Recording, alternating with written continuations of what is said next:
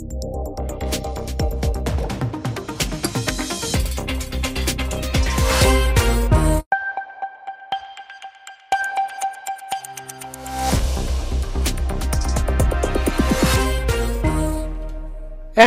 il est 22h à Paris, 20h en temps universel. Anne Corpet.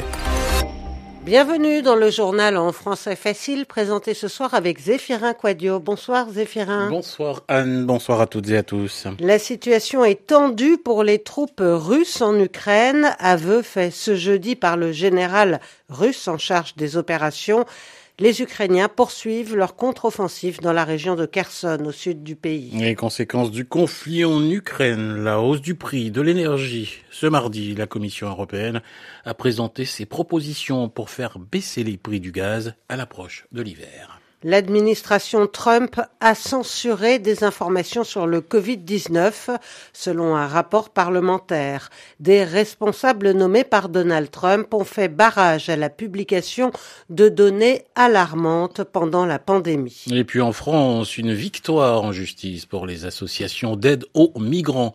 La préfecture du Pas-de-Calais leur interdisait de distribuer de la nourriture en raison de possibles troubles à l'ordre public. Le tribunal administratif a estimé que cela était disproportionné. Le journal en français facile. La situation dans la zone de l'opération militaire spéciale peut être qualifiée de tendue. C'est ce qu'a déclaré ce jeudi le général russe en charge des opérations. Un aveu fait à la télévision publique par le général Sergei Sourovikine, en charge donc des opérations russes en Ukraine, et ce depuis dix jours. Il a reconnu que les forces ukrainiennes cherchaient à percer les défenses russes.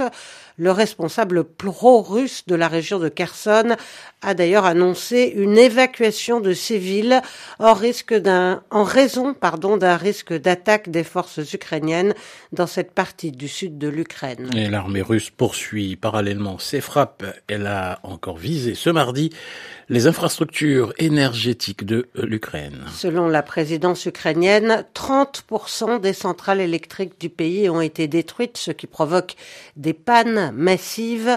Beaucoup de ces bombardements sont effectués à l'aide de drones.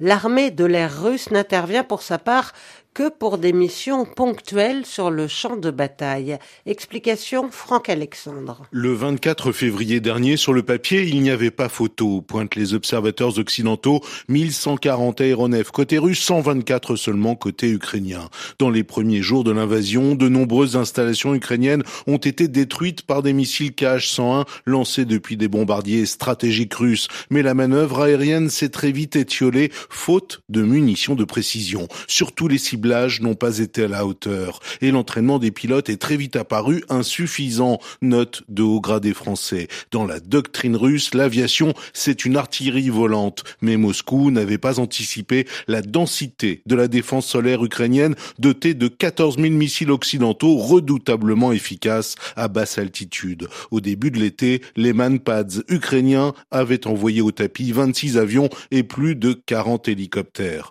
Depuis, les chasseurs russes ont éviter de s'engager au-delà de la ligne de front, mais la coordination avec les troupes sol s'est avérée difficile. Il y a eu par exemple en septembre des tirs fratricides, pointent les spécialistes, d'où le changement de stratégie opéré depuis quelques jours avec l'usage massif de drones iraniens kamikazes, seul moyen pour l'armée russe de frapper dans la profondeur ukrainienne. Franck Alexandre, et puis conséquence de, de ce conflit en Ukraine, la flambée des prix de l'énergie. La Commission européenne a présenté ce mardi au Parlement de Strasbourg de nouvelles propositions pour faire baisser les prix du gaz, et cela à l'approche de l'hiver. Et ces propositions doivent être examinées jeudi et vendredi par les chefs d'État et de gouvernement des 27 lors du sommet prévu à Bruxelles. Elles seront ensuite étudiées par les ministres de l'énergie mardi prochain.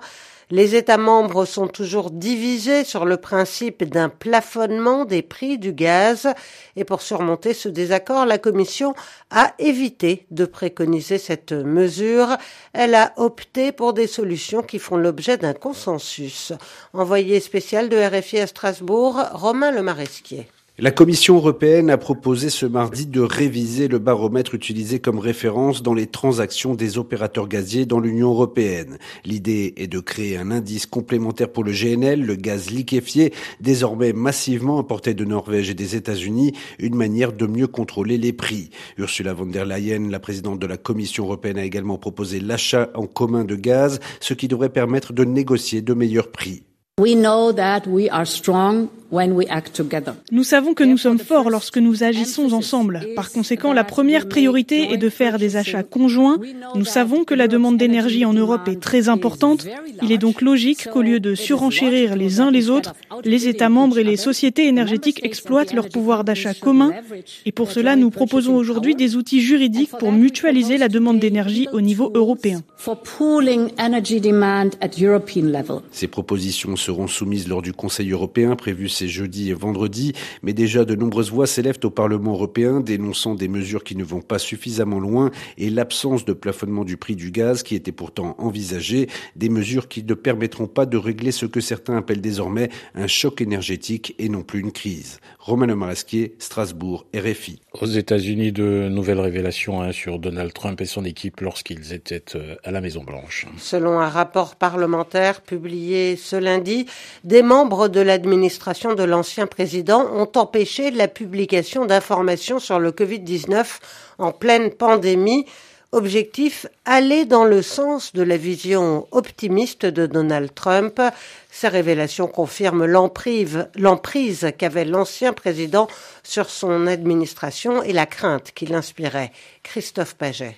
L'enquête, dirigée par le démocrate James Clyburn, est accablante. Intimidation du personnel de la principale agence sanitaire fédérale du pays, le CDC, le Centre pour le contrôle et la prévention des maladies, tentative de réécrire ses rapports. Nous craignons d'être licenciés si nous mettions en colère la Maison Blanche, explique l'ancien directeur du centre, ce qui a entravé notre capacité à combattre le virus.